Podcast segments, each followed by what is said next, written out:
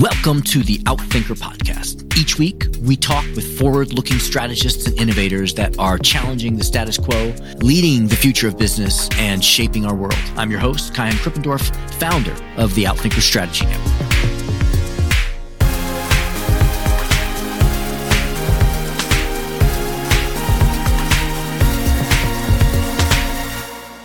Chris Marquis is the Samuel C. Johnson Professor in Sustainable Global Enterprise and Professor of Management at the Cornell University Johnson College of Business. Prior to joining Cornell, he worked for ten years at Harvard Business School and has held visiting positions at Harvard Kennedy School, Hong Kong University of Science and Technology, Peking University, Fudan University, and Shanghai Jiaotong University. Chris received a P H D in Sociology and Business Administration from the University of Michigan. These research projects build on Chris's earlier research on how businesses can have a positive impact on society, in particular, how historical and geographical processes have shaped firms and entrepreneurs' social and environmental strategies and activities. I've become a big fan of his work and have gotten to interact with him several times. He is perhaps the foremost authority today on the intersection of corporate social responsibility and strategy. His latest book, Better Business: How the B Corp Movement Is Remaking Capitalism, focuses on the potential for stakeholder governance models to reform capitalism.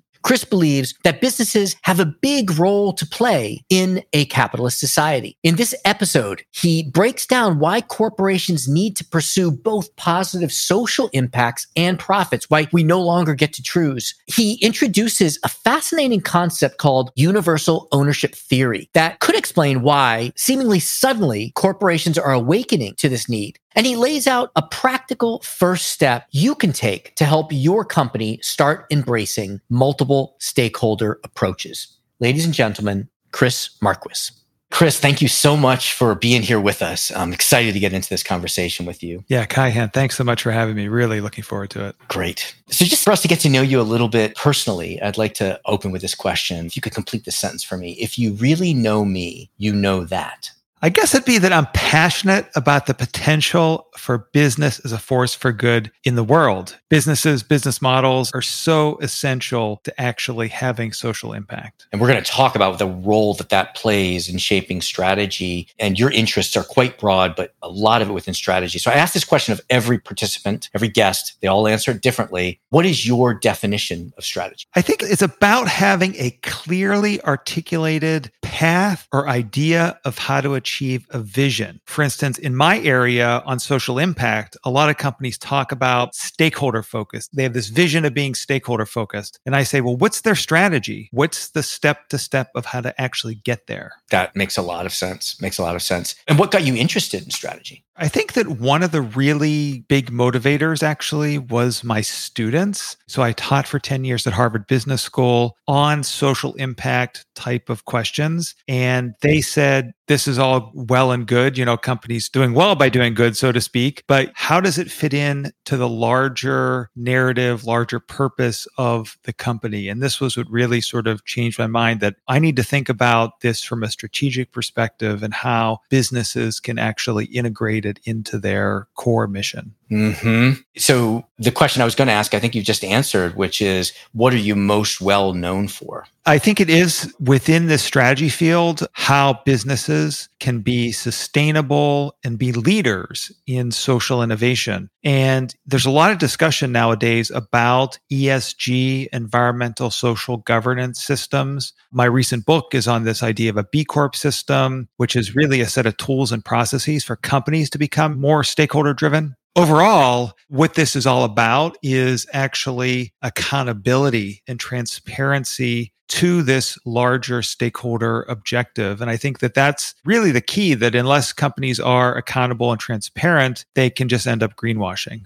Got it. Now, I've learned a lot about B Corps from you and your work, but for other people who haven't yet had that chance, could you just describe what a B Corp is? Sure. So a B Corp is a company that is certified for its social and environmental performance and impacts. So many companies that people know of, from Patagonia, Ben and Jerry's, Athleta, King Arthur Flour, are these B Corps. The small number of B Corps, only about four thousand in the world. And the book that I wrote is not necessarily about more companies to become B Corps, but about how the accountability and governance processes and tools that are created as part of becoming a B Corp can be used by all companies. So really, it's a theory of change and a model for all companies to become more stakeholder driven. So why is it important or valuable for a company and a strategist within a company to be looking at this? What are the strategic rationales? So I think there's a couple um, things. I hate to mention the defensive one in some ways that sort of jumps to mind. I mean, this is something that consumers, investors, governments are all pressuring companies to actually focus on. So the S E C recently announced they were going to ramp up E S G reporting from companies. Investors, folks like Larry Fink, you know, largest investor in the world, are saying companies need to be more focused on E S G. And consumers, you know, millennials and others are really looking for companies where their products and services align with the individual's purpose and vision. And so for all these reasons, the companies that are going to win in the future are the ones that are really really proactive and strategic about their E S G impacts. I'm curious as to why now. So you got these multiple forces, customers, regulators, investors, giving leaders a reason to really look at E S G and beyond E S G. But why is that happening now?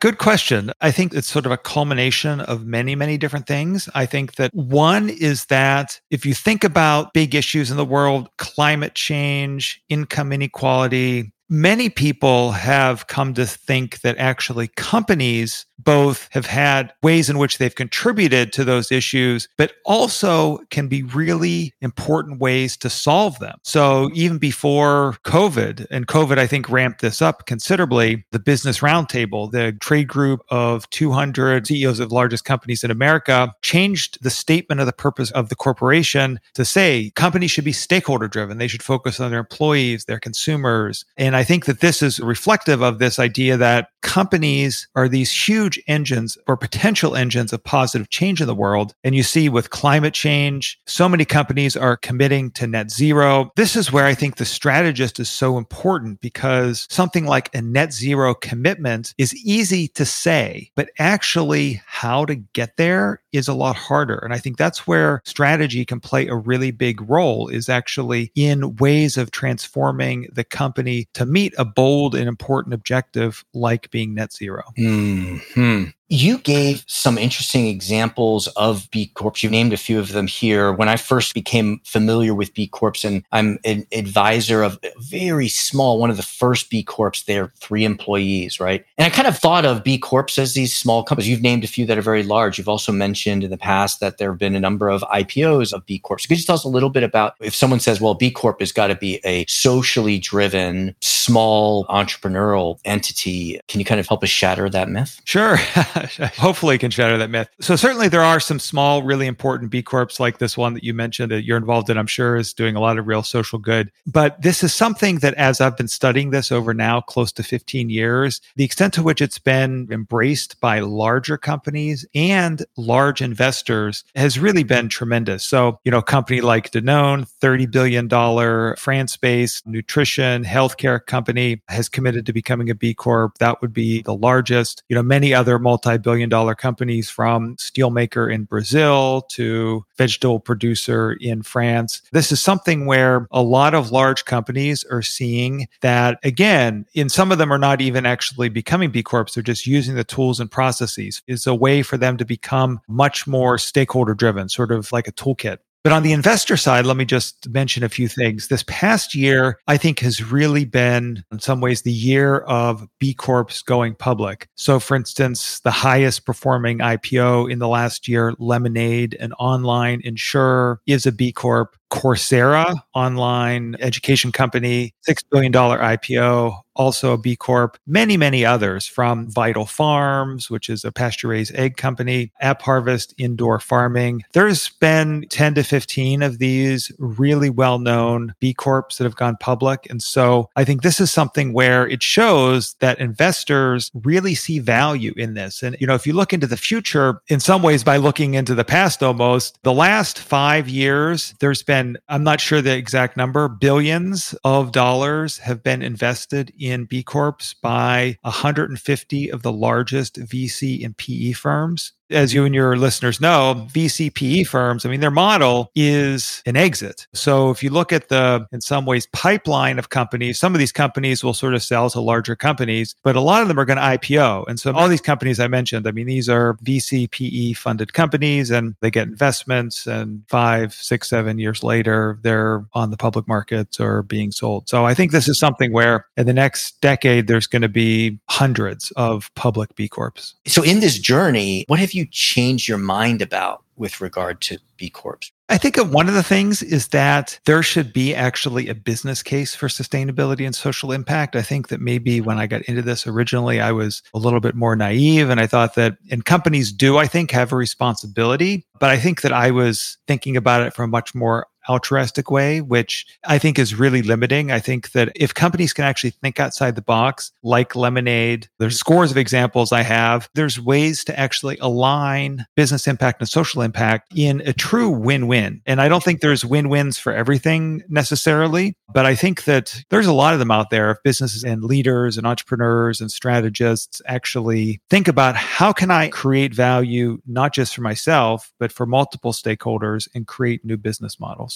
And is there a framework or an approach or a set of leverage points or categories of things that a strategist can look at to start aligning the company behind multi-stakeholder benefit? There's a number of, I guess they could be called tools. There's actually this one, the B Impact Assessment, which is used by B Lab for B Corps. It's called an assessment, but really it's, as many people have told me, it's a powerful alignment tool to benchmark and understand what competitors, what leading companies in the world are doing for their stakeholders. And there's hundreds of thousands of companies and many, many investors, many, many banks use this tool to help their clients or themselves become more stakeholder driven. And just to help us visualize that, what are some of the elements or questions in this B Corp assessment? Sure thing. So it's divided into five different categories: employees, customers, community, communities, environment, and governance. And within each, there's scores of questions that vary depending on the company's size, geography, and industry. So for some companies, like manufacturing companies, there'd be a lot of questions about environmental impact. Whereas if you're like an investment banking or consulting firm, maybe there'd be less about that, maybe more about employee relations, employee benefits, gender composition of the workforce, other types of things like that. So these are the types of questions they're asking across those different dimensions. And again, it's actually tailored to the company's size and it's free and online. Great. Where do you think it's going? It seems sort of like there is this evolution that we are in mid-step of. And if you fast forward, where would you see the future relationship of corporations and stakeholders in society? Is there a new form of organization emerging, or will we have all chief impact officers? Where do you see it going? I do see maybe something where there are chief impact officers throughout firms. Think back to the Business Roundtable. Actually, the World Economic Forum has also been very proactive in pushing stakeholder ideas to companies. Like I mentioned, Larry Fink and all these other investors. So I do think that there is really from the very center, this is of the large company capitalist world, there are a lot of reasons why companies are focusing on this. This isn't just some sort of fringe Patagonias of the world, where Patagonia is great, but I mean, they're sort of a unique company. And so I do think that that the attention around these issues, given the S E C's interest in companies reporting on this, you know, climate change will be something that also helps accelerate this because,